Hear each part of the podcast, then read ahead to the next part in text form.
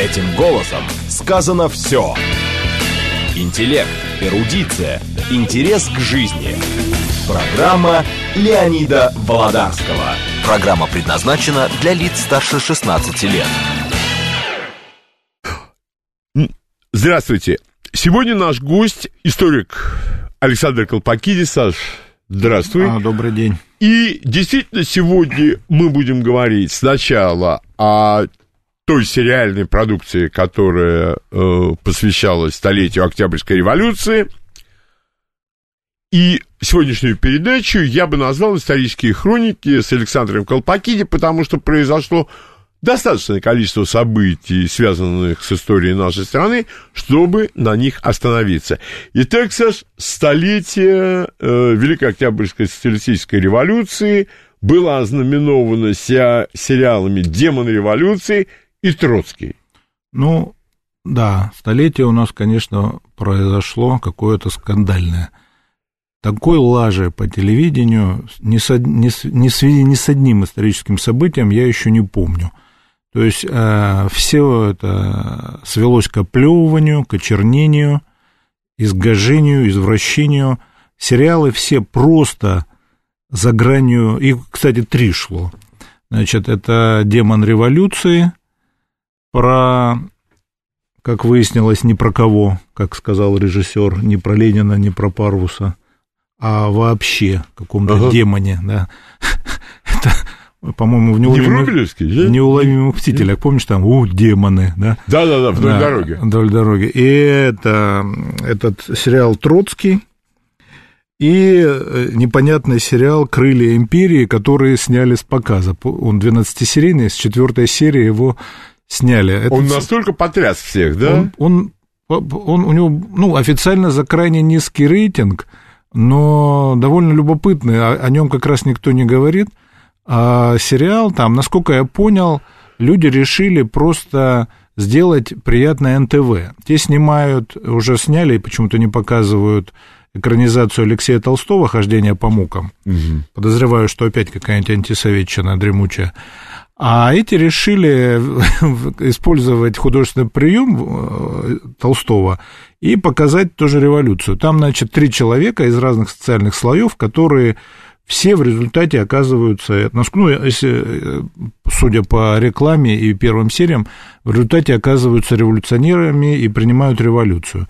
Значит, аристократ-офицер, который становится в Красной Армии каким-то чином, подонок, который, так сказать, э, убил своего товарища, такой довольно мерзотный молодой человек, девушка, этническая немка, якобы прототип Ларисы Рейкер, жуткая наркоманка и, мягко выражаясь, морально не очень устойчивая, и... Социально безответственный. Да, да, и рабочий некий, а, который сумасшедший. Значит, Одна из серий была посвящена видениям сумасшедшего, где там вверх ногами люди ходят по небу, по крыше и так далее. Такой режиссер явно с претензиями. До этого снимал какое-то унылое, так скажем, кино. Тут он решил себя показать. Ну, крайне неудачно у него вышло. А, значит, потом очень долго показывают последние серии, после которой все а, прекратилось Э, ну, помимо там какой-то э, нелепой групповухи, еще и, значит, э, наркоманов, там все эти вещи. А, ну, во-первых, к Ларисе это не имеет ни малейшего отношения. Там у нее отец был профессор, автор первой советской конституции, революционер, она сама с детских лет была революционеркой, издавала. Ну, то есть вот взяли и сгадили. Зачем надо было говорить, что прототип Ларисы Рейснер, кроме того, что якобы этническая немка, ничего общего. А Лариса Рейснер была необыкновенная красавица. Она не фотографии был... у да, даже да, те да. фотографии того времени, я с тобой согласен. Ну, я не скажу, что это артистка, которую играет уродка, но Лариса Рейснер была породистая красавица. Породистых красавиц крайне мало. А на нашем экране на мой взгляд, их нет вообще. Ны- и... Нынче? Нынче, да. Нынче, да. И она не была наркоманкой, она была смелая женщина, разведчица. А, она была прекрасный оратор, писала прозу, стихи. То есть, а, ну, вот, вот это опошление всего и вся, оно, конечно, достало. Но особенно поражает то, что эти сериалы сопровождались еще и огромным показом псевдодокументальных фильмов, да, и везде был один и тот же рефрен. Как шикарно Россия жила при Николае II, золотой век. Значит, э, люди питались исключительно французскими булками. Их было такое количество, что у всех хрустело за ушами от их поедания. Мы обогнали всех по всему, чему можно было обогнать. Да, а откуда взялась, э, откуда у нас взялась эта революция, значит, а, объяснение одно. Это, значит, э, подонки, революционеры, мерзавцы. Наркоманы да, из, да, из которые за иностранные деньги, немецкие, э, любимого героя наших мракобесов, Якова Шифа, значит, и так далее, там, англичан, кого угодно, они все это совершили, а предатели предали царя, все рухнуло, всех убили, все залили кровью. Вот такая картинка. Причем даже люди, которых я раньше уважал, даже считал очень талантливыми, честными людьми, вроде Феликса Разумовского на канале «Культура», не поленился, человек тоже внес свои три копейки. Кончается у него сериал, а, там он показывает Ленин и говорит, вот этот человек самозванец. Да. Ну, почему именно Ленин самозванец? Ну, я понимаю, самозванец Керенский там, да, там, ну, кто угодно, но не Ленин никак. Это действительно был хозяин. Значит, это действительно был отец, это действительно основатель государства во всех смыслах этого слова. И он говорит, ну, и говорит, что вот он, значит, э, все время лгал, он всех обманул, он не выполнил, он всем лгал, он обещал крестьянам землю, отобрали, обещал мир, не началась война, ну и так далее. Весь этот нехитрый набор глупости и лжи, а, разработанные ЦРУ еще в конце 50-х годов в ходе вот холодной войны, когда они там засадили гарвардских профессоров, все это... И вот по этим нехитрым лекалам, методичкам ЦРУ вот нам морочили голову две недели в начале ноября. И, ну, вот этот Разумовский говорит, а кто отец лжи? Дьявол. Ну и, короче, мысль такая нехитрая, что вся революция и Ленин, и большевики – это дети дьявола, все это дьявольское дело и так далее. Ну, хочется спросить, ну, если это дьявольское дело, а откуда же взялась а, единственная в истории России ситуация, когда мы стали супердержавой, когда мы занимали не четвертое, а пятое место, как сейчас нам вешают лапшу, а, не договаривая, что это мы занимали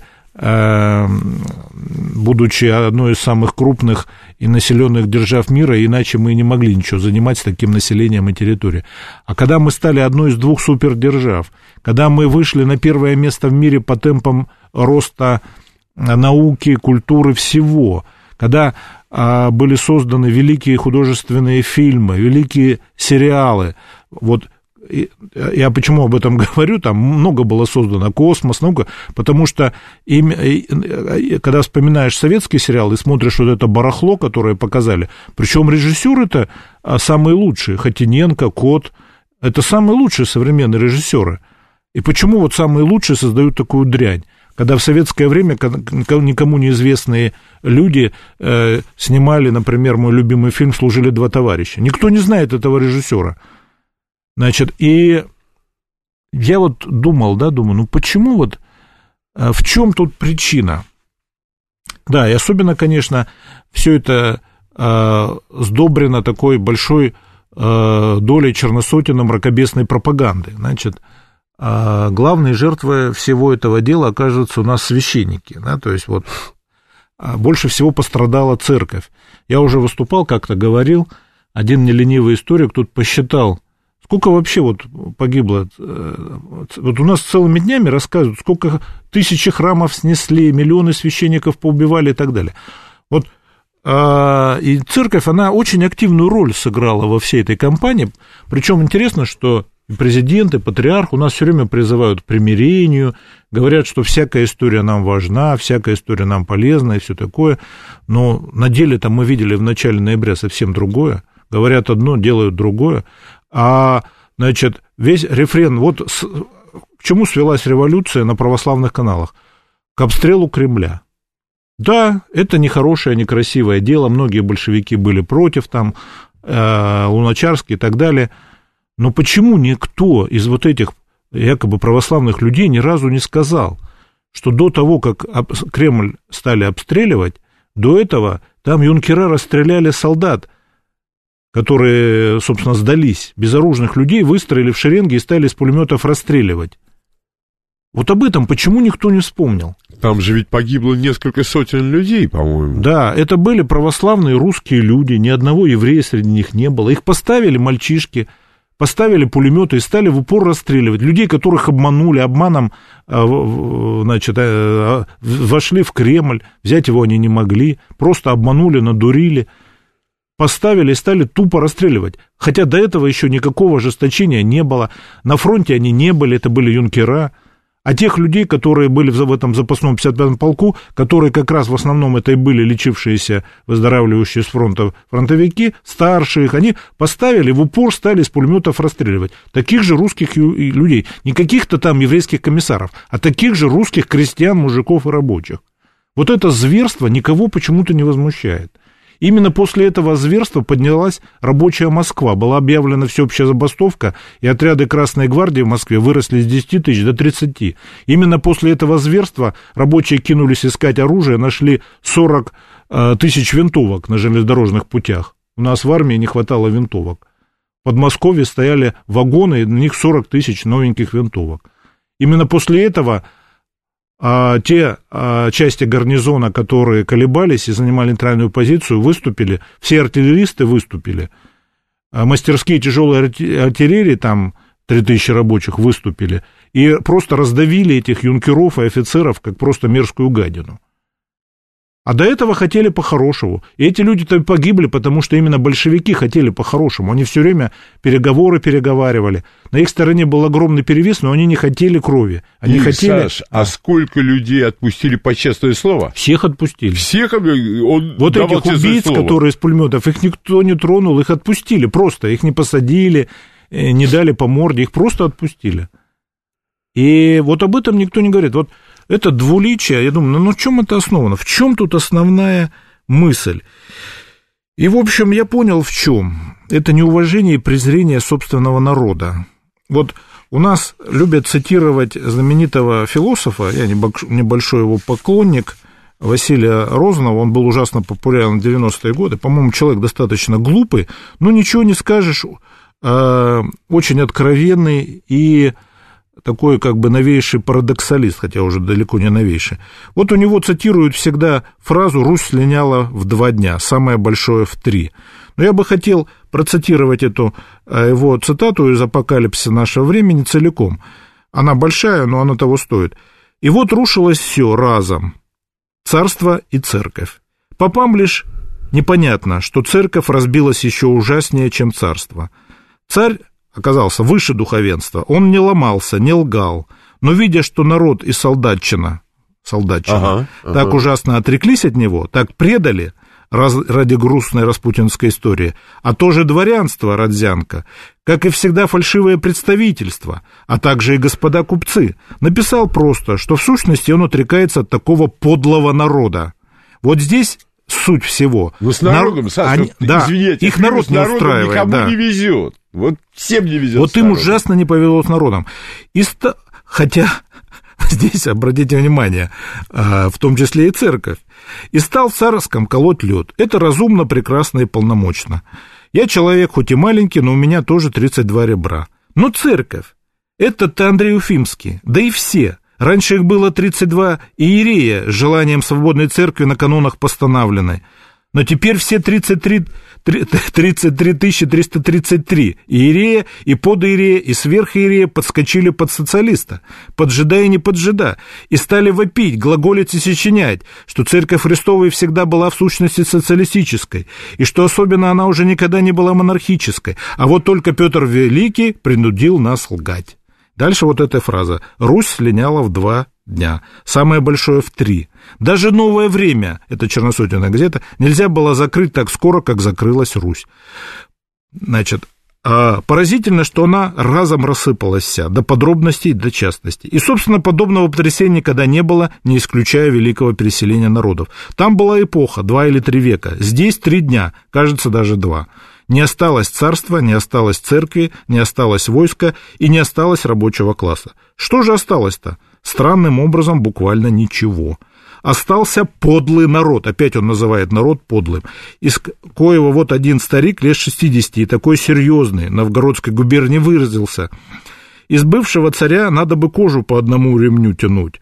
То есть не сразу сорвать кожу, как индейцы скальп, но надо по-русски вырезать из его кожи ленточкой за ленточкой. Ну, конечно, Розанов, конечно, это такая смердяковщина э, очень в сильной степени, но э, это тот человек, у которого, что называется, подвижная психика, или, говоря по-русски, у, пьяного э, на языке то, что у, трезвого на уме. Вот он выбалтывает то, что друг, остальные молчат. Ну, во-первых, тут откровенно сказано о роли церкви, о чем нынешняя церковь вообще не вспоминает, вообще не... Каяться должны все, кроме них. Все кайтесь, они не будут.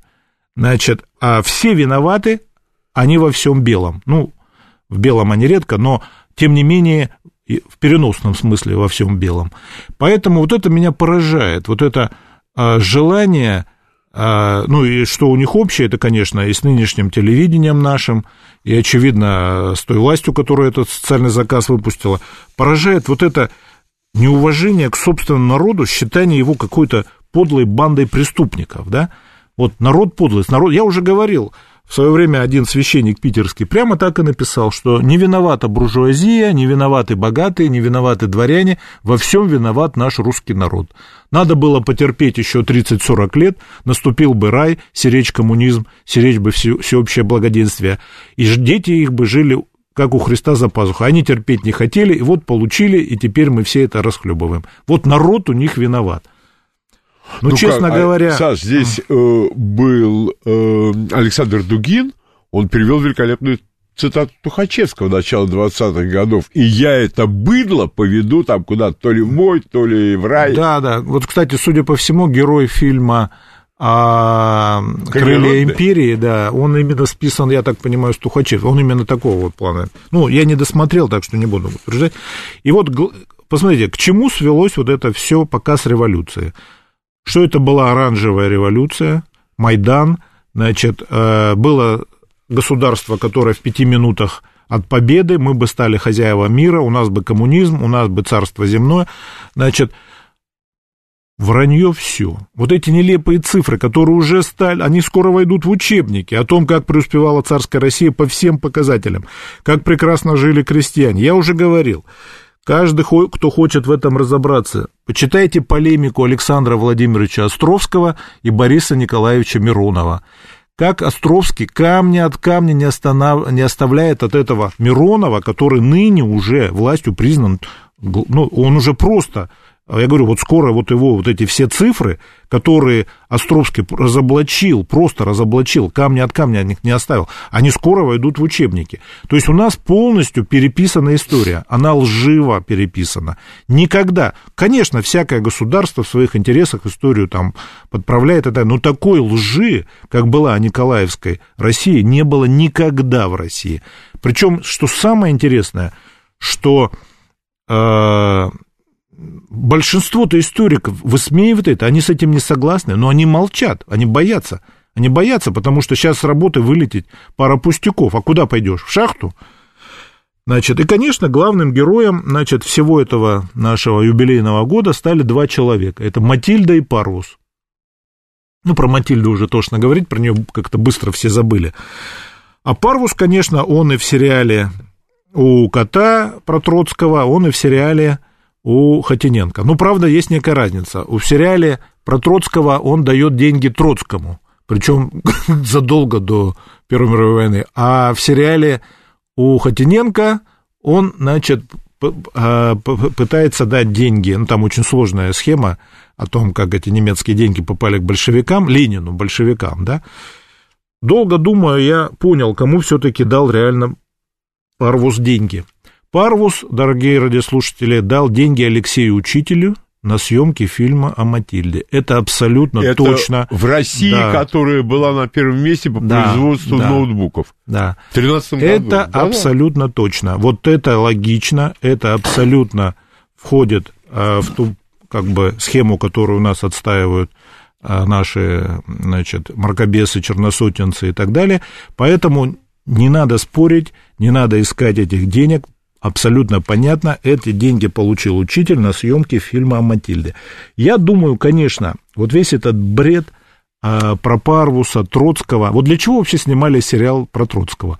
А для того, чтобы показать, что именно Троцкий совершил революцию. Он там так и говорит, это я революция, это я ее совершил. И в фильме показано, что он никакой, что Ленин вообще, его нигде не было, он там случайно узнал, что революция произошла, что всем руководил Троцкий.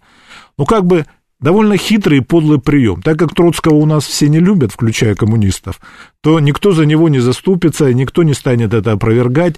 Ну, все понимают, что, конечно, Троцкий сыграл большую роль в революции, но не один он ее совершал, и что э, главным организатором и руководителем революции был Ленин. Не будь Ленина, вот, допустим, предположим, не было бы Ленина, а смог бы Троцкий совершить революцию? А я вот сомневаюсь. Крайне. Да, и известно, что у него были, у Ленина были разногласия по поводу сроков не только с Зиновьевым и Каменевым, но и с Троцким. И вот эта поспудная дискуссия с Троцким о сроках, она всем, кто интересуется вопросом, известна. Читайте книги Логинова, там это все подробно описано. Ну вот, собственно говоря, а, к чему все это было? Показать, что жили шикарно, был рай на земле, Николай II лучший император из всех, которые были. А вот Яков Шиф, э, Синедрион, англичане, немецкий генштаб дали денег, подонки, мерзавцы, э, продажные твари это все свергли. И, конечно, можно было это... Вообще вот это интересно, вот я подумал, ну вот у нас, как известно, государством руководит элита из бывших значит, чекистов, так, ну, чекистами их язык не поворачивается называть, ну, КГБшников, так скажем, да, и вот эти же все, взгляд этот на революцию, это взгляд с точки зрения жандармов, вот не доглядели, а вот, кстати говоря, в сериале про Парвуса Хотиненковском, там это прямо, а, там просто не смогли, там, значит, а, Красин оказался очень хитрый, а, это- он деньги да, да, спер, да, да, да, он да, да, да, деньги Кстати украл. говоря, да. какой это был замечательный человек. Простите Василия Аксенова, любовь Да, к да, да. Вот, кстати, у Василия Аксенова есть Да. великолепный роман. Он на самом деле хорош. Какой? Любовь к Любовь к электричеству? да. Вот э, я не знаю, вот если найдете его, прочитайте обязательно, очень многое поймете. Это действительно шикарный роман. Вообще Аксенов пока не свалил, был обычным советским писателем. Я не считаю его антисоветчиком. Вот его лучшие вещи, там, начиная от коллег, там и... э, Звездный билет, да. коллеги. Ну, самый лучший это затоваренная бочка тара Да, и это- поиски жанра. Это вообще супер. Ничего антисоветского там нет. Значит, ну, вернемся, значит, к нашим жандармам. Вот а, оружие они сумели конфисковать, а вот деньги, значит, большевики у них хитростью выкрали из банка, да, и а вот особенно в этом сериале поразительно, когда в январе 16 года Парвус по телеграфу из-за границы руководит, значит, революцией в Петрограде. Это, ну, во-первых, не в январе, там забастовка была а, в феврале, а всеобщая в начале марта еще, но а, никаких 17-го. боев 16 16-го года, еще. да, никаких боев, никаких баррикад, там ничего этого не было. Все это вранье, все это просто бред. И, конечно, вот то, что революционеры показаны в качестве каких-то проходимцев, жуликов, подонков, это тоже за себя, это тоже жандармский взгляд на революционеров. Это, кстати говоря, метод работы. Да. Выставить. А он не революционер, Все они а шпионы, шпионы, Да, грабители. продажные тра- твари, значит, мерзавцы и террористы вдобавок. Вот шпионы, террористы, мерзавцы. Единственное, Саш, вот через полминуты у нас новости. Да. У меня последний вопрос вот по этому разделу твоей беседы. А, Творец, он всегда скажет, это мой авторский взгляд. Вот это, не это, бы это, это исторические сериалы, исторические персонажи. Нельзя говорить на белое, на чё, что это черное. Можно сказать, что пятнышки есть, но нельзя говорить, что это черное. Новости на радиостанции «Говорит Москва». Леонид Володарский. Этим голосом сказано все. Продолжаем нашу беседу с историком Александром Колпакиди. Дальше, Сас, ну очень коротко, мальчик из Уренгоя. О, уже прежде чем мальчика, я хотел бы закончить А, эту давай, тему. Да, конечно, два слова конечно. буквально. Тут э, столетие революции отметили наши американские, как их наша власть называет, партнеры. Значит, и Белый дом выпустил заявление, злобное такое антикоммунистическое, указав, что жертвами коммунизма в результате стали 100 миллионов человек. Ну, очевидно, другую цифру нарисовать не 300, могли. я думаю. 100, миль- 100 Нет? лет, 100 миллионов, значит. Мгм. Очевидно, каждый год убивают по миллиону человек. Это очень интересно, что они выступили с таким. Ну, во-первых, у них совпали, а, как бы, мнение их в отношении революции совпало с мнением нашей элиты, что само по себе характерно. Ну, и неудивительно, конечно. А во-вторых, я бы хотел напомнить, что, как ни в чем не бывало, действует э, Декларация прав порабощенных народов Ро- России, принятая Американским Конгрессом в 1959 году и утвержденная Эйзенхауэром, генералом-президентом. Ага, да. ага. И там сказано, что народы, ну и, собственно, вот это заявление сто лет, оно подтверждает, что вся эта политика проводится. А, то есть о чем речь? Они считают, что наша страна является страной порабощенных народов, что русский народ, нар- который не входит в число порабощенных народов, порабощает там татар, Всех остальных. да, всех остальных, там, включая такой народ, как казаки. Есть такой народ казаки. Там это написано. И, э, собственно говоря, надо эти народы освободить от русского народа, который и есть э, проводитель политики этого коммунизма. То есть коммунизм это как бы дух, а тело его это вот э, русский народ. Почему наша власть тупо не замечает вот этого всего, для меня большая загадка. Ведь речь идет о расчленении нашей страны. Речь идет о не просто о поводе, речь идет о причине возможной интервенции, возможного нападения на нас. Ведь эти все вот поводы, они каждый день там появляются на какой-нибудь прибалтийской границе и так далее. А вот тут есть долгосрочная программа с 59 года. Значит, и, собственно говоря, в столетие они как раз и очередной раз продемонстрировали, что они от этой программы никуда не уходят. А у нас вот эта замечательная история про мальчика Колю из Уренгоя, да? А, История, конечно... Саш, а ведь есть еще какой-то закон вроде бы о демократии в России. У них, у них вообще подготовлено, а вот с точки зрения обоснования интервенции, обоснования того, что русский народ должен быть лишен вот, территории и государственности, огромное количество подготовлено всего. Поэтому а, тут даже к доктору, просто у нас почему-то об этом не говорят по телевидению. У нас об этом говорят, что там Саш, они то, что обижают Саш, нас. А. У нас мавзолей задрапирован. Да, у нас, мавзо- у нас предпочитают задрапировать мавзолей и делать вид, что там ничего Да, не происходит. да. да. Ну ладно, э, если э, будут вопросы, Да. их зададут. Теперь мальчика из Нового Уренгоя. Я бы, конечно, а, не стал бы так особо останавливаться на этой истории, если бы не одно замечательное обстоятельство. Во всей этой истории, а, когда стали, ну, в основном, э, когда стали об этом писать, а, всех поразило огромное количество украинцев, оказавшихся в Уренгое во главе с мэром со зловещей фамилией, как его фамилия? Костогриз. Костогрыз, да. И, значит, э, вдруг выяснилось, что у него там полицаем кто-то был. Ну, на мой взгляд, это ни о чем не говорит, да? Там, Абсолютно. Да, был там кто-то у него полицаем, не был полицаем. Главное, чтобы он сам не оказался полицаем. А то, что там у учительницы истории э, сын э, на Украине, где? да, э, правый сектор поддержит и так далее. То есть это тоже ни о чем не говорит, ну, мало ли у кого где какой сын, и кто чьим сыном является. Поразительно, что в этой истории оказался замешан э, «Газпром». Вот это действительно... Это да. Вот это действительно несколько пугает. Саш, ведь Да. самое интересное, «Газпром» оплатил билеты и, по-моему, проживание. Да. А вот я вот... У меня вопрос, э, может быть, он риторический. А почему бы не спонсировать поездку в Сталинград? В Шанхай. На- Шанхай. Надо... Вот почему у нас а, «Газпром» 10 лет, как выясняется, финансирует обмен этой гимназии э, с гимназией э, имени э, любимого нашего немецкого императора Фридриха в городе Кассель. Почему не финансировать все эти деньги, не бросить на финансирование таких же связей с Китаем, где тоже есть, я вас уверяю, масса девочек и мальчиков.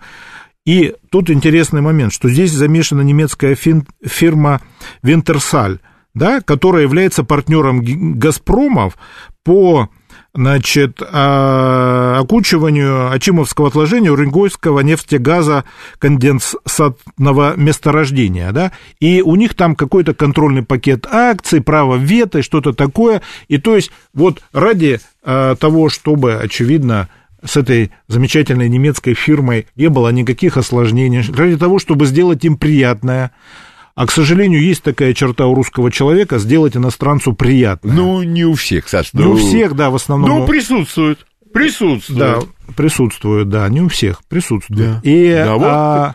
Когда в Москве был, я, вот это для меня фантастический пример, когда в Москве был финал Лиги Чемпионов, и играли Челси и Манчестер Юнайтед, болельщиков в автобусах возили с ГАИ, для них красного света не было. У меня только одна реакция, как пишут в интернете, и что такое случилось? Вот я этого не понимаю. Да, ну, эта черта появилась не от советской власти, она исторически была заложена, поэтому не будем тут этого касаться. Да, читайте Чехова. Да, я тут вспоминаю просто в связи с этой историей, в свое время мой очень любимый, к сожалению, умерший два года назад писатель Гюнтер Грасс немецкий, написал в свое время такой роман «Траектория краба» про потопление немецкого судна Вильгельм Гуслов, замечательным ага. нашим... Э, Маринеско. Маринеско, да, подводником. Это главный подвиг нашего подводного флота, да и вообще всего нашего флота в годы Великой Отечественной войны. А, к сожалению, на этом судне, помимо нескольких там э, сот э, вылечившихся немецких подводников, плыло большое количество женщин, детей, стариков и так далее. И они, естественно, тоже погибли, там тысячи людей погибли вместе с этими немецкими подводниками и эсэсовцы там были какие-то, и всякие негодяи, и мерзавцы. И вот когда Грасс, как выяснилось, в конце его жизни Нобелевский лауреат, оказавший, служил, оказывается, в танковых частях СС. Да, да. да. А, ну, кстати, был очень приличный человек. Не, писатель прекрасный. Да, прекрасный писатель, да. И вот э, началась по этому поводу романа там, у нас в то время, когда либеральная такая как бы интеллигенция торжествовала, началось, что вот, да, как это так, как бы негуманно, да, это все.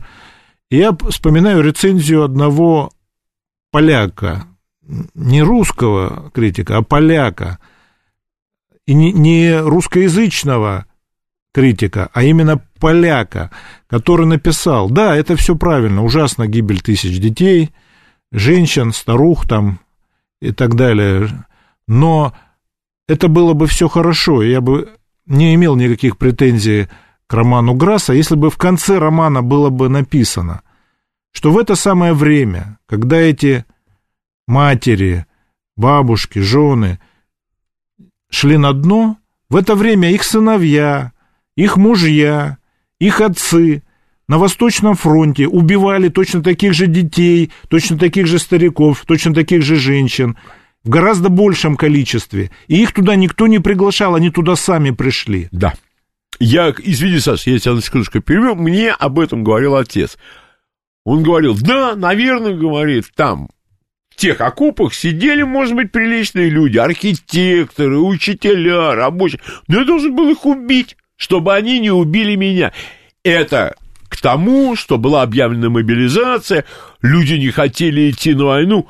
Ну, на войне могут убить, я так понимаю. Но об этом лучше спросить у людей, которые воевали. Да, и, и эти все дурацкие разговоры, что их заставили. Вот Почему именно. не заставили немецких коммунистов? Десятки тысяч их погибли, были казнены в концлагерях и так далее. Десятки тысяч. Французскую компартию называли партией расстрелянной. Большая часть этой партии, 90% была погибла. Эти люди воевали, эти люди отдали жизни, а сейчас Евросоюз приравнял их к нацистам. Вот у них даже день они отмечают. Э, коммунизм и фашизм приравнены, да. Вот потомки французских коллаборационистов, которые заседают в Европарламенте, в да, потомки вот этой продажной элиты, которая вместе с Гитлером... У нас же, когда смотрят фильм «Освобождение», там в конце «Вечной агонии» рассказывают, погибло столько-то там американцев, там немцев, французов. Все думают... А где? Да, все думают, что это французы погибли... Вот, борь, борь, борь, где погибли да. эти французы? Вот именно, вот это очень интересный вопрос. И а, я думаю, что, конечно, вот эти вопросы а, очень сложные. И когда... И, э, и дураку только не видно, что в Германии сейчас происходит ползучий реваншизм, что сейчас там растет национализм, оправдание э, политики Третьего Рейха и так далее. У нас просто предпочитают об этом не говорить, но это происходит, тем не менее. И у нас очень приветствуют вот эту альтернативу за Германию и так далее, и другие усиления крайне правых группировок, не понимая, что только... Кто это? Да, не понимая, кто это. И ради семиминутных э, тактических каких-то успехов теряют просто и, будущее. Саш, То же э... самое происходило на Украине. Вот результат этого. Саш, в связи с этим, э, мне кажется, что начинают появляться э, попытки приравнять Великую Отечественную ко Второй мировой. Да, да. Но это же ведь вообще ни в какие ворота уже да, не Да, это уже ни в какие ворота. И главное, что а, втягивают в это детей, э, да. молодежь. Вот у нас вот, ну, скандальный факт, да, у нас молодежь знает историю своей страны хуже, чем американские дети. У нас в советское время один из козырей советской пропаганды был, посмотрите, какие американские дети не знают историю. Ну, наши дети сейчас уже хуже по образованию, по знанию своей истории, чем американские э, во времена Советского Союза. Ну почему на это никто не обращает внимания? Сколько разговоров, назначили нового министра образования, такую православную, такую, значит, э, замечательную же. И где, где, где результат. изменения? Вот результат мальчик Коля из Уренгоя. Ну ладно. Да Коля-то этот ни в чем не виноват. Да. Нормальный, чистенький мальчик, светлые, пустые глаза. А да. А вот кто ему это все внушал и кто ему эту бумагу писал? Вот да. это, конечно, вопрос, который как многие люди задают. сказали в одной философской картине, интересно, кто хмыренку на хмыря накапал. Угу. Да, поэтому э, давай про Колю да все, да. собственно говоря. Это история вроде бы незначительная, а вопрос она станет Конечно, травить этого мальчика не надо. Нет, Мальчик ни в чем не виноват. случае. Как говорит сантехник, система виновата. Вот. А, да, задрапированный мавзолей. Система. Постоянные крики о том, что и наши солдаты, и немецкие, это вот, ох. Жертвы, да. Да, да, Что да. вот эти женщины, родившие от немецких солдат, это жертвы. Все они жертвы сталинизма. То есть в результате До надо одного. покаяться нам, надо да, нам Да, покаяться. вот это вот да. Саш, дальше. Открытие памятника Александру Третьему в Крыму, значит, да. в Крыму открыли памятник Александру Третьему. Ну хорошо, открыли, открыли. А что? Э... Да, ну видно, подсознательно власть чувствует, что Николай II все-таки хороший очень, замечательный, величайший император, что никогда русский народ так хорошо не жил, как при нем, но все-таки он как-то немножко не орел. Помнишь, как это Да, да, да, Мордюкова говорит. Хороший, ты, но не орел. Да, но не орел, да. А вот орел у нас Александр Третий орел. Такой несколько грузноватый, но орел. И, а, безусловно, один из самых, так скажем, удачных императоров. А, ну, трудно его вменять в вину, что начал он там с виселиц и террора, ну, потому что, конечно, революционеры сами во всем виноваты. Житейское дело. Да, сам. да, да, это там сами мерзавцы и так далее. Жалко, что до сих пор не удалось доказать, что народовольцев финансировал Яков Шиф. Он, наверное, тогда еще был маленький. Нет, их финансировал Троцкий. Вот тут я, вот в этом я абсолютно уверен. Парус. Парус, И да, да, да, конечно. Саш, а да. а вот Но что с памятником-то тут, произошло? Да, с памятником произошло то, что у нас всегда стало происходить. То есть не успели забыть про скандал, связанный с памятником Калашникову, где была изображена немецкая штурмовая винтовка Штурмгевер 44, и ее пришлось спиливать там, а, народ смешить. Тут новый э, казус. А на этом, значит, памятнике сидит, значит, там Александр III, а за ним такой понос его достижениями, так сказать, выставка достижений народного хозяйства времен Александра Народного III. царского хозяйства. Да, царского хозяйства. И там изобразили летящий самолет Можайского, так называемый. А, Саш, Саш, я попрошу тебя как историка обозначить дату. А, я, честно говоря, даже не помню. Э, ну, 1800! А, ну да, да, нет. А тут а, дело в том, что тут надо просто сказать, что самолет Можайского это такое даже, это не реальный, скорее, самолет, а это некая такая, а, ну что ли, анекдотическая ситуация. Концепт. А, да, а, проявление вот той известной максимы, что Россия является родиной слонов, что мы все изобрели, мы во всем первые и так далее. А, это так называемый самолет, который никогда не летал. Летала его модель в цирке. Да, модель летала. Ну, малил модели кто когда выпускал и так далее. А сам самолет, тем более с человеком, он не летал. Это такой миф. Этот миф был раздут в позднее сталинское время. Вот, кстати говоря, говорят, что большевики эти антинародные, антинациональные, что они интернационалисты, космополиты.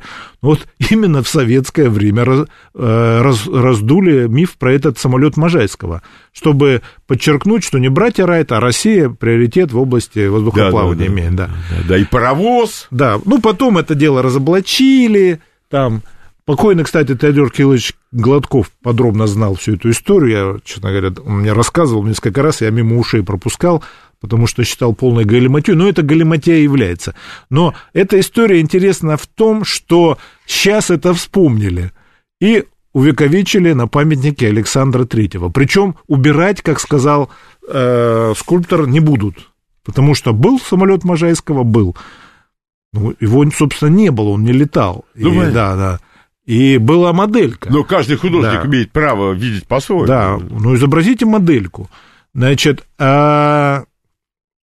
мало того, там, значит, еще присобачили Достоевского, который, как известно, умер за несколько месяцев до того, как Александр III стал царем. Но сказали, что, оказывается, дух, взгляды Достоевского да, очень сильно повлияли на Александра III. Возможно. Он это, конечно, наверное, тщательно скрывал, но, возможно, я не исключаю.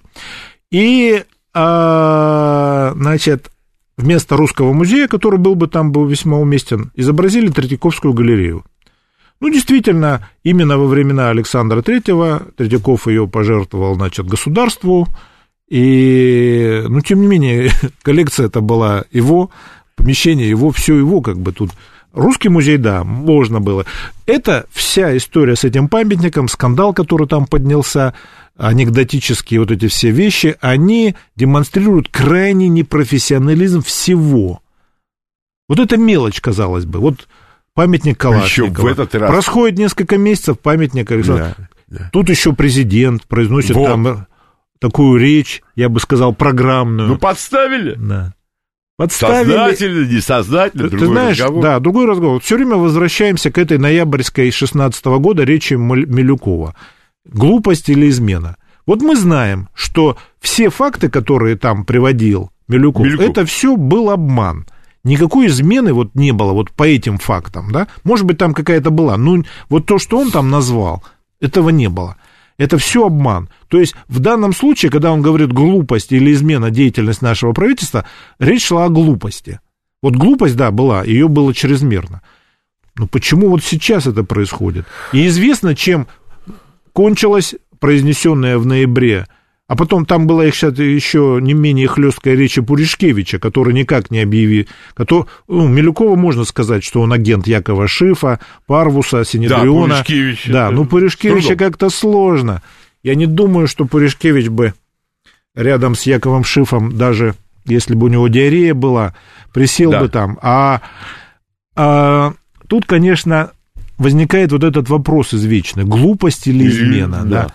Ну, очевидно. Причем это же не первое, не вторая, не третья. Ну, сколько это будет? То есть видно, что системный кризис в области у нас идеологии, культуры, всего. И, Где наши... Извини, вот, Саш, возникает я... вопрос, вот есть у нас какие-то военно... историческое общество, военное историческое. Ну, почему вот это им не дают на экспертизу? Почему они это ничего не контролируют? Кто вообще вот этими вопросами в государстве... Да, почему в Советском Союзе не было таких вот ляпов? Почему там все было подсчитано, взвешено, грамотно и хорошо? Почему? Ну, понятно, почему сейчас хают Советскую Союз, потому что на фоне этого, на фоне этой штурм Гевера, на фоне этого самолета Можайского, это, конечно, выглядит уже просто как-то запредельно. Ну, да. как-то надо же, в конце концов, как-то менять ситуацию. 18 лет ничего не происходит. Надо как-то менять этих людей, надо менять этих историков, значит, менять ну, этих скульпторов, для менять этих... хорошо бы мавзолей раздрапировать, я так как обычный да. слушатель. Ну, ты знаешь, я уже много раз говорил, да. не, не в мавзолее тут дело, тут дело... Да, есте... да. Саш, естественно. Дальше, хорошо, по, идем. Порошенко э, предложил да. об, с голодомором. Всплыла тема опять голодомора, значит. Тут и Порошенко а, предложил, чтобы Москва покаялась перед украинским Опять народом. покаяться? Да, да. Помнишь На... этот мульт, да. персонаж? Что, есть... опять? Не, ну, если американцы предложили нам покаяться за 100 лет 100 миллионов жертв, то почему бы Порошенко не предложить покаяться нам за Голодомор? Тут интереснее другое, что тут подсуетился Гойзман или Грозман, как его вот у них там, премьер-министр. Грозман. Гроссман. Гроссман. Гроссман. Хотя я всегда говорю, когда речь идет об ответственных лицах на Украине, их два. Посол США и резидент ЦРУ в Киеве. Вот у кого надо обо всем спрашивать. А что там Гроссман? Какие-то там... Нет, он, не, по-моему, не Гроссман. Ну, неважно. Какая разница? Да, значит, вот этот, значит, который с такой непонятной фамилией, он подсуетился, сказал, что три голодомора. Ага. Порошенко за один, этот оказался умнее, сказал три. Значит, ну, ну, вообще, открытие не особо великое. Действительно, было в нашей стране э, при советской власти три голода. Это голод, вызванный гражданской войной, война. Первой мировой и гражданской, да, то есть вот э, 7 лет непрерывных войн привели э, голоду, да, это 21-22 год. Кстати, вот интересная тема, тут связана с этим голодом. Э, как-нибудь в будущем надо на эту тему поговорить, об изъятии церковных ценностей и вообще о терроре против нашей церкви. Очень интересная, важная тема. Да, абсолютно... там еще, кстати говоря, э, я недавно увидел заголовок, что, оказывается, в это время американцы нас спасли. Да, спасли. Это да, АРА знаменитая. Да, да. АРА это не Армения, это так называлась это американская а, организация. Это да. Американская ассоциация помощи. Да, да, вот как-нибудь надо будет поговорить обо всей этой вот гонениях да, на да, церковь. Вот, это да, да, да. отдельная тема, Пожалуйста, большая, Саша. да, как-нибудь поговорим на эту тему. Ну, тут вот, значит, второй голодомор, это вот 32-33 год, и третий, это после войны 46-47. Это любимая тема, кстати, наших всех э, либералов, публицистов и прочих э, проходимцев, да.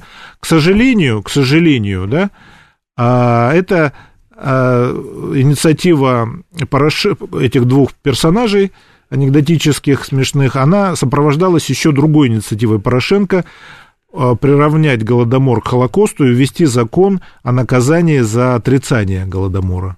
То есть, как существует Это лихо. Да, в Израиле. И, кстати, ООН, при, ООН принятый закон о наказании за отрицание Холокоста, так они предлагают приравнять его... Э, Голодомор да, к Холокосту. Да, да.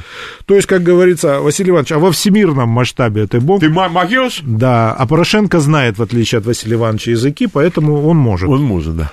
Ну и второй тоже персонаж с загадочной фамилией тоже может. Это, конечно, э, просто уже становится как-то жалко этих людей, да, все, что можно, они уже сделали, все фокусы показали, остался... Саш, предела нет. Да, остался... Нет, нет, уже все, уже опять вернулись... Я уже молчу, да, я, мы уже говорили, что сколько украинцев совершали Октябрьскую революцию. Да. Вот возьмем конкретно, кто захватывал власть.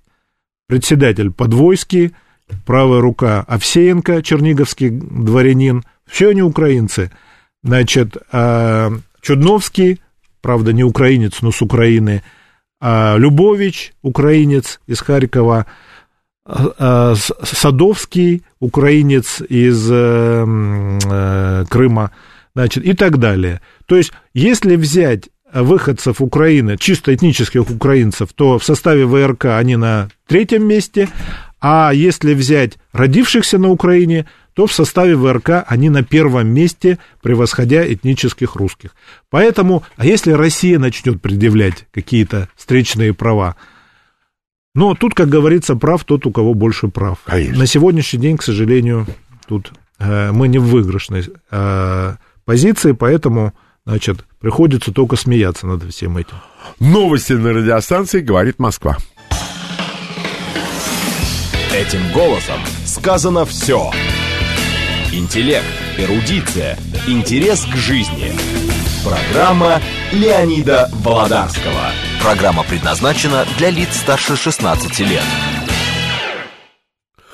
Продолжаем нашу беседу с историком Александром Колпакиди. Напоминаю всем, что все письменные формы общения, они отменены. А вопросы вы будете задавать, я думаю, последние полчаса. Если управимся раньше, то на вопросы ваши будет больше времени. Итак, если уже это исторические хроники с Александром Колпакиди, я позволю себе немножко забежать в будущее. Саш, будущий год, до которого осталось совсем немного, это столетний юбилей Александра Солженицына. Вот что ты ожидаешь от всего от этого?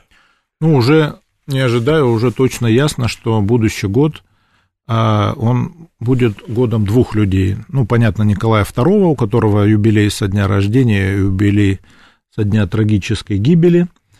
А, то есть, я так понимаю, что от Николая II в следующем году уже наших сограждан просто тошнить начнет при уже упоминании этого имени. И второе, это юбилей Александра Исаевича Солженицына, нашего Нобелевского лауреата – а, уже брошены огромные деньги, вот как сейчас вложены, в этом году были вложены в Матильду и в Парвуса, в следующем году в этих двух, значит, ну, как бы Матильда, она переходит и в следующий год таким образом.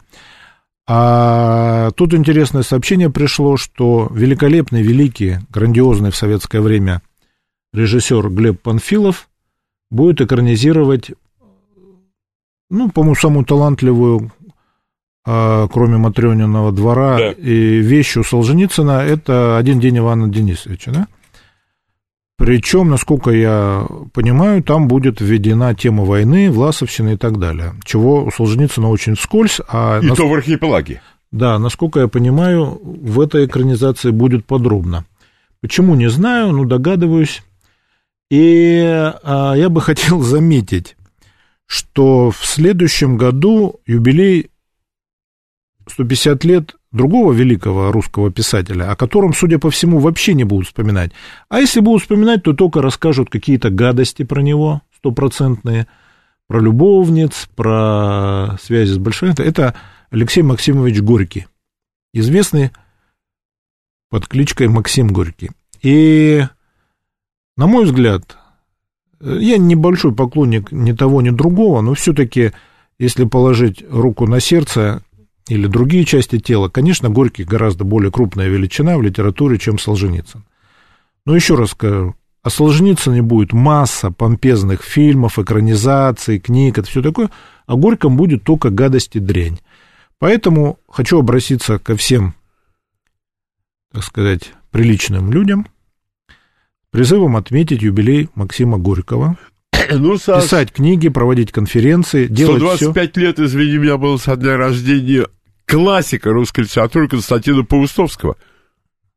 По-моему, одна публикация была, и то перепечатка. И то да перепечатка. И юбилей Шолохова практически не заметили да, и так далее. Да, то есть, а, а что касается Александра Исаевича Солженицына, я долго распространяться не, не хочу, поскольку есть две великолепные книги. Одна книга это моего любимого великого Александра Владимировича Островского, которую я имел честь издать. А, она наверняка выложена в интернете. И кто хочет серьезно узнать, кто такой был Александр Савич Солженицын, прочитайте эту огромную толстую книгу. Заодно вы узнаете не только о нем, а но и о той жизни и антисоветской деятельности, которая проводилась ЦРУ и другими прорывными центрами в нашей стране в 60-е, начале 70-х годов. Очень много интересного, чего вы не знали, чего наши кремлевские попугаи э, тоже не знают, поэтому нам не сообщают и так далее. То есть, я только приведу один факт, глубоко меня поразивший. Вот когда Солженицына э, выперли из нашей страны, да, Причем сделано это было, как ни странно, по инициативе одного человека, Юрия Владимировича Андропова. Ну, это тоже тема отдельной беседы. все это его странная деятельность, но а, остался его архив, который он очень хотел получить. Да, получить. И вот этот архив вывез один американский дипломат. Вот через 12 или 14 лет после того, как он вывез архив Солженицына, этот дипломат стал руководителем АНБ, Агентства национальной безопасности. ну, то есть, ну, вот один только мелкий факт. Ну, казалось, ну, при чем тут Солженицын? Да? Ну, вы подумайте сами. Самое дорогостоящее... Вот это то, что Сноуден разоблачал, да? Вот это тот невидимый брат, который следит за всеми нами. Значит, а это самая дорогостоящая американская спецслужба. Самое главное, как теперь выясняется, главней ЦРУ. Вот человек, который вывез архив Солженицына, ее возглавил через небольшой промежуток времени. То есть это просто само за себя говорит. И вот таких фактов в этой книге, я думаю, около 500. Кто не хочет трудиться, кто да. уже э, устал... Ну, публицистика кому да, нужна. Тому советую почитать книжку Владимира Бушина. Тоже, кстати, ветеран войны. Да, да, достойнейший человек. Достойнейший человек, ему много Это... лет, он до сих пор жив. Ты имеешь в виду книгу «Гений первого плевка»? Там у него про Солженицына под разными названиями выходила много книжка, чего. да. Тоже выпускало издательство, в котором я сейчас работаю, алгоритм. И там эта книжка для тех, кто не любит трудиться и хочет, так сказать, узнать все быстро и, значит, э, ярко, ярко. А, ну, это как бы публицистика, ну, тоже вполне такая честная, справедливая. Но, опять же, у, у, у Островского книга не только э, в четыре раза толще, но она вы там узнаете массу вещей, которые вас просто поразят. Поэтому а, не хочу тут долго распространяться. Мне кажется, что главная мораль из этой истории, что вот два человека. Солженицын и Горький, да? Горький, который был фанатом образования, был фанатом культуры, который сделал массу чего для нашей литературы, культуры, для нашего образования, да, и которого сейчас можно только оплевывать. Ну, так, с хитрецой оплевывать, так как бы. И Солженицын, которого в свое время называли литературным власовцем, который во время войны, будучи офицером, какие-то идиотские разговоры умудрился сесть. Нет, он, он же ведь написал письмо.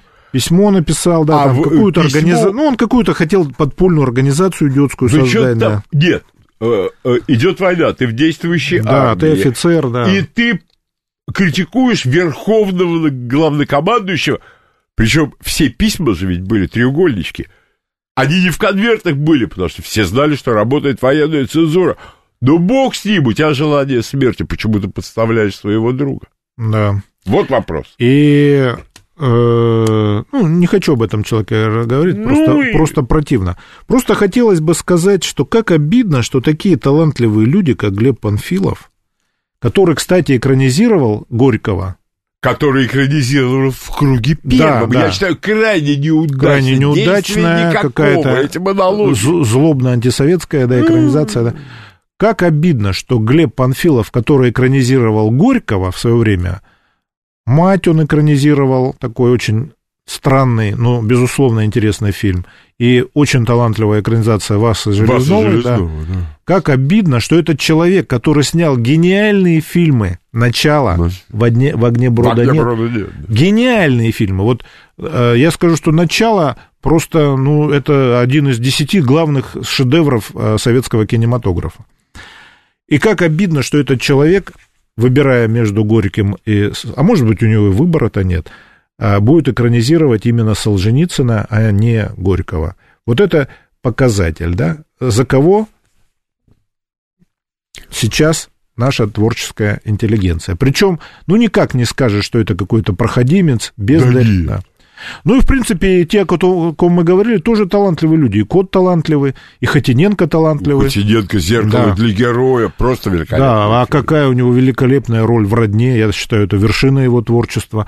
Ну, в принципе, вот это, конечно, а, показатель, показатель э, того, что интеллигенция, к сожалению, она зачастую оправдывает ту характеристику, которую дал Да, но я бы хотел отметить, что Ленин не всю интеллигенцию. Так Конечно, вот это распространенное он... заблуждение. Он сказал о той интеллигенции, которая обслуживает буржуазию. Буржуазию. Он сказал, что есть и другая интеллигенция, которая служит просвещению народу. И эту интеллигенцию мы только всячески приветствуем и поддержим. Вот это очень важно. Все цитаты Ленина, они все извращены. Вот ты же вырвано... ведь об этом да, говорил, да, да. когда да, ты о цитате Розанова. Да, из Розанова. Да, да. Все извращено, поэтому, выдернуто. Поэтому, да, но Ленина уж точно все до одной цитаты выдернуты и извращены. Поэтому не обо всей интеллигенции. Поэтому, конечно, есть и такие, как к сожалению, покойный Александр Владимирович Островский, как, слава богу, живой Бушин, которые тоже являются, как ни крути, интеллигентами, ну, может быть, я бы их назвал пролетариями умственного труда, но тем не менее формально интеллигентами, и которые служат просвещению народа, и которых мы должны ценить и уважать. Согласен я с тобой да. абсолютно. Так, и последнее, потом, наверное, э, вопросы, это история с визитом чешского президента. Да, ну, история с визитом чешского президента я бы сравнил с историей памятника Александра Третьему, да, то есть это, опять же, тот же самый риторический вопрос, глупость или измена. Тоже, опять же, маразматическая история. Ну, как известно, президент Чехии Земан, э, который в свое время боролся против э, коммунизма и был одним из героев Пражской весны 68 года, который и поэтому является, конечно, таким антикоммунистом, антисоветчиком, но тем не менее он один из самых близких современной а, России людей на Западе. То есть он занимает такую а, не русофобскую, не антироссийскую позицию. Не скажу, что это огромный друг нашей страны, ну, по крайней мере, на фоне других выглядит прилично. Выступает там против санкций и так далее. Вот приезжает он с визитом в нашу страну. А он не просто приезжает, а у него начинается предвыборная кампания. А после выборов, где партии, на которых он опирался, потерпели поражение. Кстати говоря, очень сильно упали голоса за чешских коммунистов, что весьма показательно. И, конечно, большой урок за, для Зюганова и его компании, престарелых, значит, борцов. А, вот чешские коммунисты потеряли половину голосов, поддержка Земана, социал-демократы еще больше. А сейчас у них вылез там на первое место местный Трамп такой, который тоже, как и Земан, относительно э, неплохо относится к России за сотрудничество и так далее. И вот во время этого визита а на сайте «Звезды» в интернете помещая, появляется статья нашего публициста, очень хорошего публициста, которого я высоко ценю, Значит, э, грамотный такой мужичок, непонятно, кто он такой, правда, а где описываются события 68 года и указывается, что советская армия освободила чешский народ и так далее, третье-десятое, от всяких ужасов, которые их ждали бы в то время. Чехословакия. Да, в Чехословакии, да. В общем-то, статья правильная, все там правильно, но почему именно во время этого визита? Визита, под, да. под, тут же чешские э, интеллигенты, которые не занимаются просвещением народа, они тут же подхватили это, раздули скандал. Это большой удар для Земана. Он Там тут предлагалось же... просто прервать визит. Да, да, да. Он тут же выступил э, с протестом, и наш премьер-министр Медведев привычной для него роли мальчика для битья, значит, э, там произнес речь о том, что мы эту позицию не разделяем. Мы уже выступили, да, да, да. заявление, да. Тут во всей этой истории поражает следующее обстоятельство.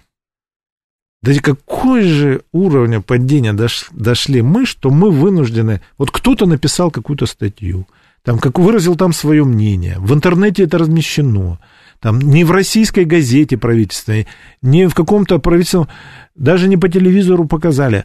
И вот наше государство вынуждено извиняться, вилять хвостом, лебезить, говорить, да что вы, да мы же... Давайте вспомним да, да. любой визит нашего президента. Сколько грязи там пишут про нашу страну. Кто-то извиняется, да. О, боже мой. То есть, конечно, вот подумайте сами, могло ли такое быть во времена Советского Союза? Вот даже трудно себе представить.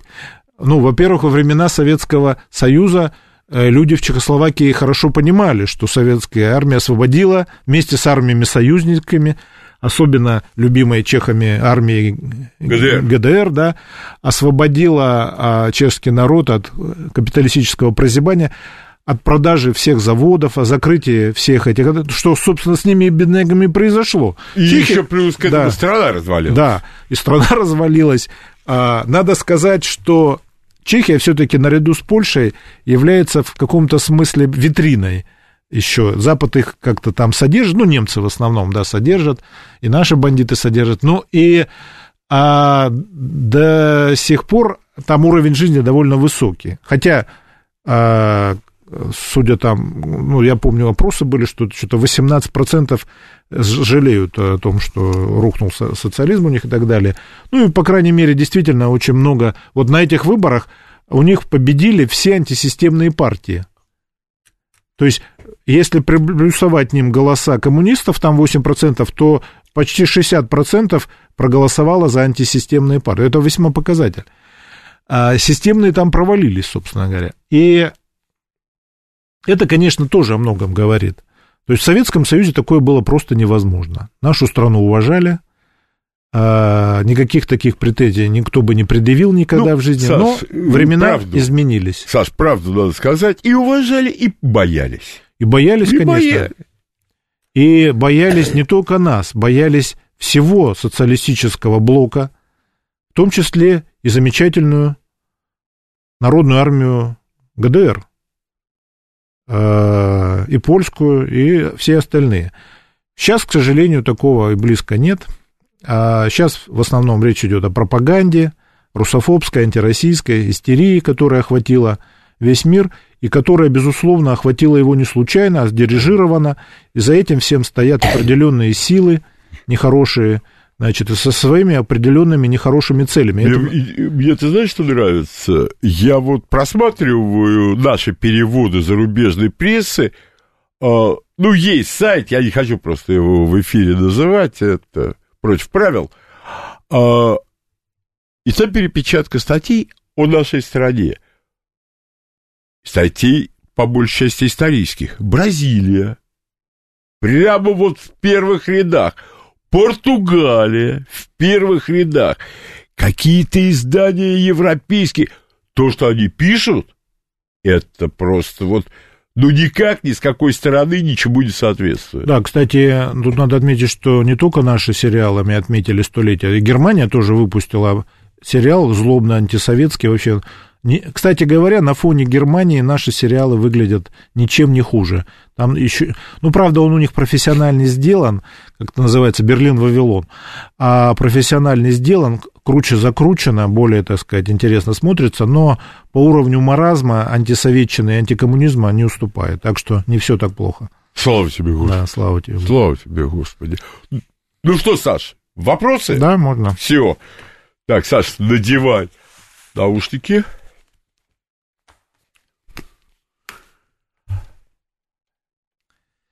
Я напоминаю, телефон нашего прямого эфира э, по московскому коду 495-7373-94-8. Ваш вопрос, Александр Колпакиди. Здравствуйте. Свяжитесь с нами, иначе. Не-не-не, я ни с кем связываться не буду, нельзя. Ваш вопрос, пожалуйста. Здравствуйте. Здравствуйте, доброе утро. Александр, Доброе знаете, утро. жалко даже, жалко даже на вопросы, так слушать и слушать бы вас. Один вопрос, может быть, даже дурацкий, но я старая, мне можно простить. Скажите, как вы относитесь сейчас э, к выдвиженкам в президенты, особенно к одной, э, вот Ксении Собчак? Как вот ваше мнение? Вот я хочу услышать вас. Спасибо. Спасибо вам. Саш, может, сразу к двум? Ну, я отношусь к этому непросто. Дело в том, что, конечно, понятно, что это все шутовство, балаган, понятно, что это пиар, э, бизнеса ничего личного, понятно, что за э, Собчак стоят определенные силы, э, понятно, что они не рассчитывают на победу, естественно, ну, рассчитывают тут попиариться, как-то там напрячь. Но я хочу сказать вот мою позицию, да. К сожалению, многое из того, что она говорит, очень верно. И это же касается моей позиции в отношении Навального. К сожалению, я не поддерживаю этих людей. Это люди, конечно, хуже, чем нынешняя власть, опаснее для нас, для народа, для страны сто раз опаснее. Но, к сожалению, они говорят много верных вещей. Почему вот эти вещи за 18 лет не учитываются, почему они никак не э, берутся на вооружение властью и так далее? Вот это напрягает. И почему нету реальной оппозиции, не эти шуты Гороховы, а реальной оппозиции, которая бы могла действительно настаивать на этом, э, как-то заставить. Вместо этого мы видим на последних думских выборах полный провал КПРФ, потеряли 5 миллионов голосов. Мы в стране, где ухудшается экономическое положение уже, э, ну, минимум 3 года, да, там, э, оппозиция на выборах терпит крах. Но это как-то странно. Почему законы социологии в нашем обществе не действуют?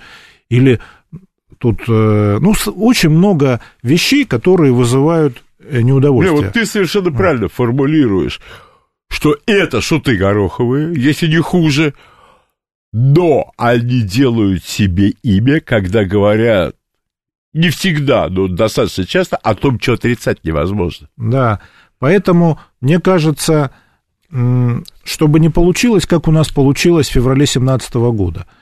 Те люди тоже говорили правильные вещи, и народ их поддержал, но они развалили страну. Они развалили. К октябрю наша страна уже была развалена. Уже продовольствия просто не хватало. Керенский написал, что на три дня продовольствия в Петрограде. То есть уже цены взлетели, инфляция, все, было развалено. Начались сепаратисты по всем окраинам, все разваливалось. Но в феврале-то говорили правильные вещи. Действительно нужны были реформы, действительно кризис управления, действительно была масса нерешенных э, проблем, там земельный вопрос и так далее. Но когда шуты гороховые вот эти, ну как, те-то как раз были-то поприличнее, Милюков, э, Гучков, Родзянко, эти-то были гора... То есть этим нынешним шутам им до тех очень и очень далеко, как до Марса. Понимаете? То есть сравнивать невозможно. Ни образование, ни культуру, ни, ничего невозможно сравнивать. По-русски даже да. не шибко. Но посмотрите, к чему при, привело тогда. Но опять же, вот моя позиция. Главные виновники не они, не Гучков и Милюков. Главные виновники власть. У кого власть, тот и главный виновник. Николай II виновник того, что произошел, а не вот эти вся, вот эта вся шушера. Эта шушера, она всегда, у них свой, как говорится, гешефт, они всегда при своем деле, они там свои дела делают. Власть должна это все предотвращать. Не, и не, не сводить это, как сейчас свели, а, какой-то спецоперации жандармов и, и, или там еще каких-то спецслужб. Надо решать социальные вопросы, которые годами накапливаются. Вот в царской России они были ребенку известны, но они не решались, и вот к чему привело. И виноваты в этом не вот эти все э, Гучковы, Родзянки, виновата в этом власть прежде всего. Поэтому э, не ведитесь на пропаганду, которая сейчас ведется. Нет, даже, даже, Саш, хорошо, давайте примем версию, что жандармы все знали и были лучшими представителями да, конечно, общества. они во время а февральской результат? революции... А да, результат? Смотрите, во время февральской революции в Петрограде был арестован весь э, большевистский комитет, у них там провокаторы сидели, они все знали, ну почему они не смогли ничего предотвратить? Потому что им сверху Вот этот жандармский могли... взгляд на политику да. и на историю, он ведет к краху. Надо решать социальные проблемы, надо решать экономические, политические вопросы. Вот, и, кстати говоря, вот при всем моем уважении к Александру Третьему, это человек, который заморозил ситуацию. Вот за него сын расхлебал все. Да, конечно. И получил сын за него. Вот Александр Третий заморозил все, он провел так называемые контрреформы. Надо было... И именно при нем власть реши, лишилась кредита доверия. Именно при нем власть решила, она перестала идти в авангарде изменений, в авангарде реформирования общества, в авангарде реформирования, и она оказалась в тупике. Вот нехороший аспект, а, связанный с Александром Третьим. И поэтому вот сейчас его до небес возносить, неправильная позиция. Это позиция семиминутной тактической выгоды, но она стратегически неверная. А, ну, уже э, полминуты остается до новостей. Я думаю, что тут человек вопрос может успеть не задать. Поэтому мы продолжим нашу беседу с Александром Голпакиди. Он будет отвечать на ваши вопросы уже после новостей на радиостанции «Говорит Москва». Леонид Володарский. Этим голосом сказано все.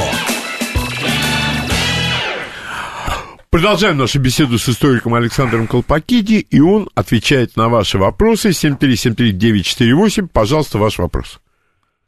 Здравствуйте. Добрый день. Здравствуйте. Да. Я прочитала две книги о Троцком по 600 страниц. И, знаете, ваше отношение меня просто поражает. А как это вообще все революционеры, которые ссылали а, на каторгу, очень многие из них сбегали. То э, меня даже поразил побег Троцкого через тундру. То есть э, я не, никак не отношусь, я на схватках стою, но как такой человек, э, это уже заодно это, эти люди достойны уважения. Всё. Спасибо. Спасибо вам. Ага. Ну, я согласен. Нет, никто... Ну, наверное, сотрудники правоохранительных органов так не думают. Это, кстати, я хочу вам сказать, это Но если вопрос говорить- об эффективности да, да. власти. Да, если Вот говорить серьезно, это вопрос, во-первых, об эффективности а, власти, а во-вторых, вопрос о поддержке населения. И в-третьих, это вопрос о коррумпированности. Э, Тут все три составляющих налицо. Во-первых, неэффективная власть, во-вторых, поддержка со стороны населения очень сильная, очень. Не всего народа, конечно, не всего, но значительной части. А особенно вот горожан и так далее. И третье, это коррумпированность, э, которая позволяла там за... Кстати, э, и тот же Парвус сбежал, кстати говоря. А, Троцкий, конечно, не выглядел как среднестатистический русский парень э, средней полосы, но Парвус выглядел очень экзотически, очень, более И тем чем... не менее, да, как да, говорится. тем не менее спокойно сбежал. То есть очень многие сбегали. Сталин сбегал шесть, по-моему, раз и тоже не выглядел, э, не блондин был. А я думаю, что, конечно, ну, это не факт, что за это надо уважать. Я, кстати, э, считаю Троцкого, безусловно, великим человеком. Вопрос, с каким знаком. Он действительно выдающийся человек. Он, э, вот в фильме там показано, что он там с Фрейдом дискутирует. Он с Фрейдом, кстати, не встречался, но с Адлером, э, не менее известным э, психоаналитиком, он поддерживал тесные отношения. У него публикации есть по вопросу о, о психоанализе и так далее. То есть он был крайне образованный, он был очень талантливый военный журналист. Говорят, что вот он создал Красную Армию. Это не совсем так. Но он сыграл большую роль в ее создании. И то, что многие генералы оказались в Красной Армии, это его прежде всего заслуга, а не то, что у Бонч-Бреевича был родной брат генерал.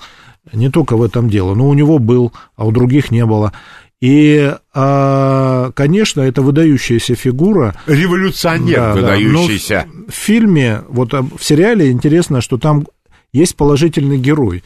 Это Иван Ильин. Ну, понятно, Понятно. да, почему. Да, откуда, да, понятно. И именно, э, что обидно, что э, мой любимый актер, кстати говоря, э, играет эту роль такую, кстати, козырную. Писарев такой есть прекрасный наш актер. К сожалению, неудачная у него судьба сложилась, роли дурацкие достаются. Но вот именно то, что Ильин, человек, замаранный э, связями с фашистами, э, чья философия и политическая программа очень сомнительны. Э, Я не разделяю то мнение, что его называют открытым фашизмом, но это человек, который балансировал. И если бы э, не дурацкая история с гестапо... Которые да, к нему пришли в Париже. Да, в Берлине по глупости там а, ногой под зад ему дали, и он обиделся и так далее. Но он до конца жизни, э, допустим, занимал очень двухсмысленную позицию. Но именно в этом сериале, именно он там главный положительный... А Троцкий используется для того, чтобы а, хаять остальных большевиков, Сталина, Ленина, чекистов и так далее, которые вообще выли- выглядят там какими-то нелюдьми чекисты. Вот возникает вопрос, а эти чекисты, вот они, почему вот так можно показывать своих людей? И тем более это странно, если учесть, что я уже говорил, что элита нашей страны состоит из тех же самых ветеранов органов госбезопасности. Они что, такие вот ублюдки и уроды? Ну, как-то странно. И почему власть дает заказы на такие вот социальные проекты, непонятно. Я думаю, что вообще очень много а, про Троцкого можно было бы рассказать, но это огромная тема, это действительно был великий человек. Не скажу, что мой герой, не скажу, что положительно к нему отношусь, но, безусловно, великий. Да, и вот э, мне кажется, Троцкий, великий революционер, как дело дошло до государственной работы, выяснил, что не очень-то он этим хочет заниматься. Он был барин по натуре, Да. то есть он был человек нескромный во всех отношениях. Усадьба Архангельская, Да. она же его была, он там жил. 7373948, ваш вопрос... Здравствуйте, ваш вопрос Александру Колпакиде. Алло, здравствуйте. Да. Добрый день.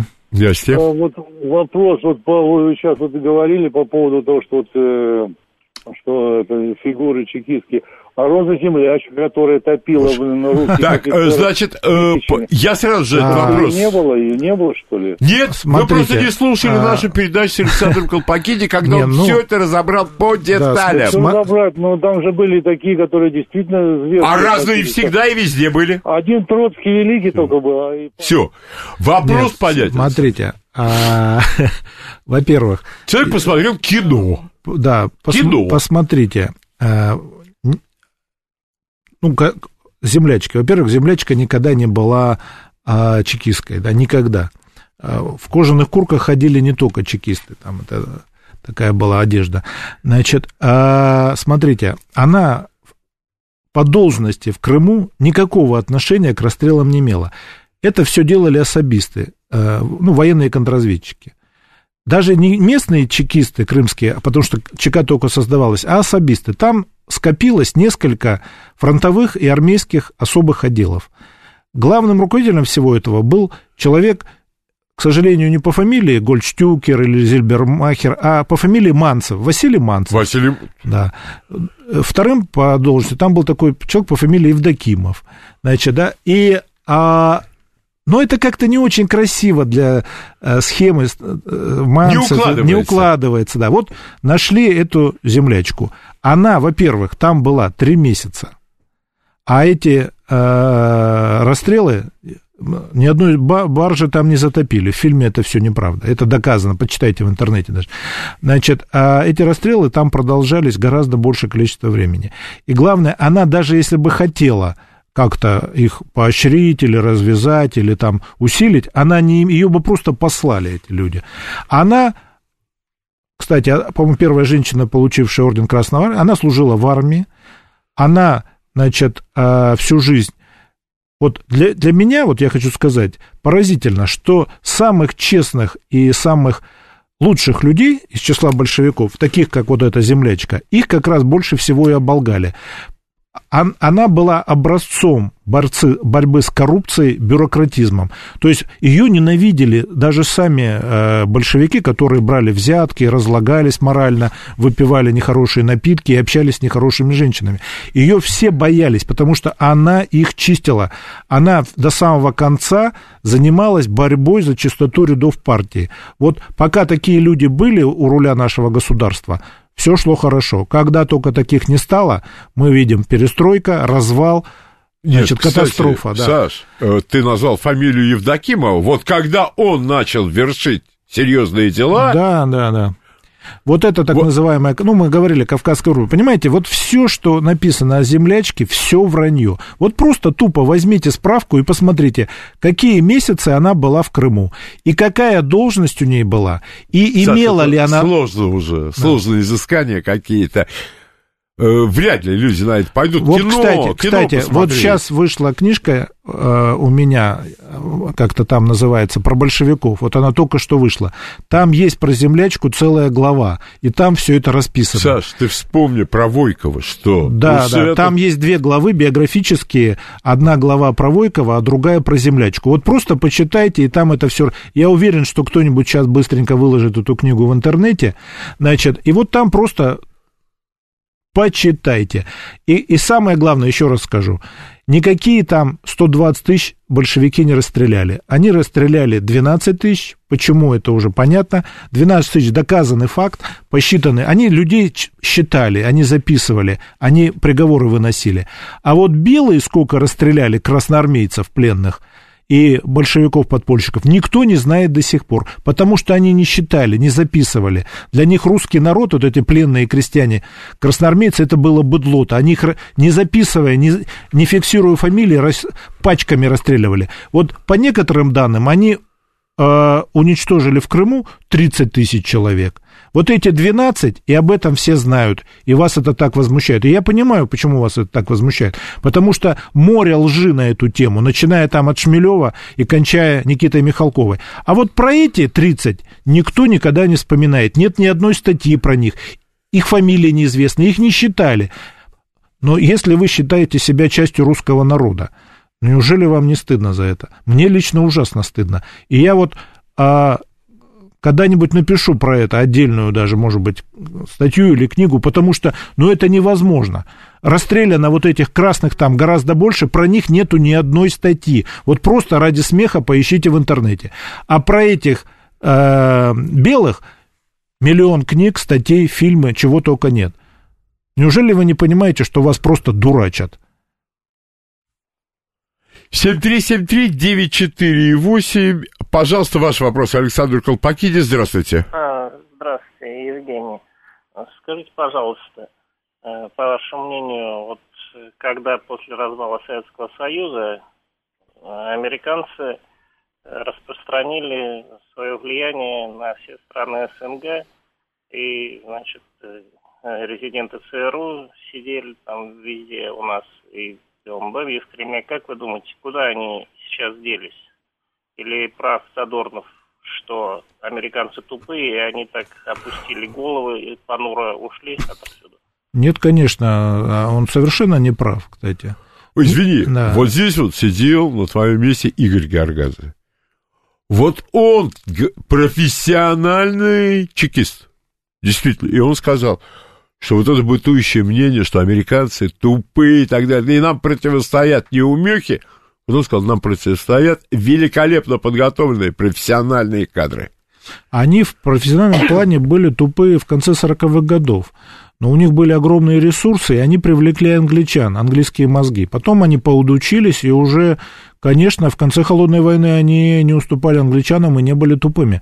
А я не скажу, что американский народ, вот я лично считаю самым умным народом, да, я так не думаю, но, безусловно, вот э, резиденты ЦРУ, которые работали в странах Восточной Европы, в странах СНГ, они не, не были тупыми, они, безусловно, продолжают эту работу, и, э, к сожалению, наша страна не сделала никаких выводов после того, что произошло на Украине. Вот все, что, вот эта катастрофа, на самом деле, это вторая геополитическая катастрофа на нашем веку. Она, безусловно, рукотворное деяние. Это все делалось, там 5 миллиардов долларов, сумма уже озвучена и так далее. Э, ничего особо-то не скрывалось. Жена Ющенко, посмотрите ее биографию и так далее. А еще в конце 50-х годов была разработана ЦРУшная программа «Пролог». Были разработаны все эти мифологемы, которыми давят на сознание украинцев, о том, что а, Голодомор, о том, что в 17-20 э, году не гражданская война была, а национально-освободительная и так далее. Миллион. Все это было разработано. Для них своя программа, для русских своя, для армян третья, для грузин четвертая. То есть и продолжает это внушаться, продолжает машина работает на полном ходу. Просто другой вопрос, что, например, тем же армянам деваться некуда, и поэтому они как бы не ведут себя так, как, например, ведут себя там грузины или азербайджанцы. Но там это все, это все действует, и все эти И там тоже, кстати, не так давно требовали а, памятники какие-то снести и так далее. Да, они и снесли массу памятников, и масса... И просто никто не хочет замечать, что да, происходит да, в той же Белоруссии, наши ближайшие друзья. Там тоже, поверьте, а, конечно, там нет такого, как в Прибалтике или там на Украине, но там тоже свои тараканы в области истории, и продолжается вся эта работа. Поэтому а, самое неприятное а, не то, что эта работа продолжается, она а, никогда не прекратится. Самое неприятное, что после Украины не сделано никаких выводов. Я хочу сказать, что то, что произошло на Украине, это успех, несомненный успех да, англосаксонского мира. И даже и второго толкования быть не может. 7373-948, пожалуйста, ваш вопрос. Здравствуйте. Добрый день, хорошего эфира. Владимир Спасибо. меня Александр, а можно по крепостному праву спросить? Знаете, к сожалению, я не специалист по крепостному праву. А, тогда такой вопрос. Не кажется ли вам, что вот у нас толерантность была по отношению к Японии какая-то? Вот окончив школу, и те знания из истории, которые у меня были, ну, была, был там Сергей Лазо, которого сожгли, я имею в виду по интервенции. А, ну да. А, ну, ну, ну, ну больше мне осталось жалости вот к этой девочке, которая лепила журавликов, и а умерла, к несчастью. Я к тому, что вот а, не, не могли бы мы в своих политических целях использовать интервенцию, тыкать им постоянно, не только японцев, но и всем, кто участвовал, да, кто воровал. Да, да, да. Спасибо, да. Владимир, вам. Спасибо. Очень, очень умный вопрос. Отличный к, вопрос. К сожалению, происходит прямо наоборот. Надо, кстати, по поводу этого отдельную передачу сделать. Это, кстати, вы за, прям больную точку дали. Дело в том, что а наша власть и обслуживающая ее э, как бы э, интеллигенция в ленинском смысле этого слова, она как раз сейчас полностью отрицает интервенцию. Не было никакой интервенции. Вот а, посмотрите канал «Царьград», посмотрите канал «Спас». Вот недавно какая-то была правда, там и Нарочницкая, и Пивоваров, вот вроде представители противоположных Абсолютно, лагерей, да. да, а они дружно с, с пеной у рта доказывали, что никакой интервенции не было. Откуда? Я сначала, а, ну, а, да, и, например, я с одним очень уважаемым мной историком тут чуть не сцепился, он говорит, э, тоже там это была, они продолжали э, Первую мировую войну, они от немцев там, да. Но извините, Первая мировая война кончилась немецкой революцией в ноябре, а ушли они а не в ноябре 18 года, ушли они, а японцы, например, ушли только в 25 году. Окончательно. Окончательно. В 22-м они в основном ушли в, октябре, в конце 22 -го года, а англичане в основном ушли а, осенью 19 -го года. А что они там еще целый год почти болтались и так далее. А, только Антанта, Антанта выставила здесь у нас 250 тысяч человек. Если вы задумаетесь, а, ну, скажете, ну, подумаешь, у большевиков 5 миллионов было, но у белых-то всего было меньше миллиона – у белых всего Белая было, армия. да, то есть а плюс еще интервенты, которые... Э, интервенция была со стороны э, первоначально Германии, Австро-Венгрии и их союзников.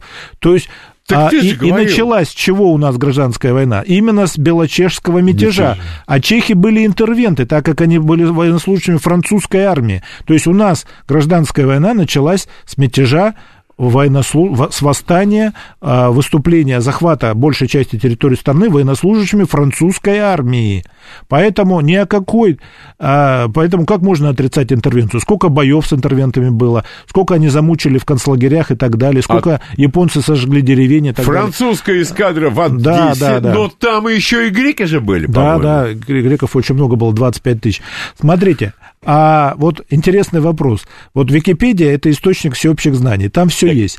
Но меньше всего вы найдете там информации, ну, там, вы знаете, можно кликать и смотреть на языках, да, по поводу интервенции. Ни на английском, ни на немецком, ни на японском развернутых статей нет. А то, что есть, белиберда какая-то с ошибками и так далее. То есть они эту тему всячески избегают. Почему сейчас наши тоже стали вот это, э, придумали, что не было никакой интервенции? А потому что, ведь кто такие, Тогда гражданская война превращается в то, против чего они борются. В Майдан, в оранжевую революцию. Получается, именно наши белогвардейцы марионетки Запада, орудия в руках Запада по развалу и расчленению России, что на самом деле так и было. Сколько бы нам не втирали мозги про единую делимую Россию, но если ты полностью находишься на содержании под управлением иностранцев, а какой единый, кто бы тебе позволил? Съезд он съезд, да кто ему даст, как говорили в том анекдоте. Поэтому я думаю, что вот этот вопрос, он очень важный, и, безусловно, надо по этому вопросу подробно будет провести целую программу. А, ваш вопрос, пожалуйста. Э, здравствуйте. Алло. Да, здравствуйте, ваш вопрос. Будьте любезны, скажите, пожалуйста, вот э, можно считать организованный переворот 90-х Ельцин. Спасибо. У нас был референдум. Ну, конечно, а, сложно определить, дать название тому, что произошло в 91 году. Ну, конечно, был а, тщательно спланированный переворот, о котором мы очень мало знаем.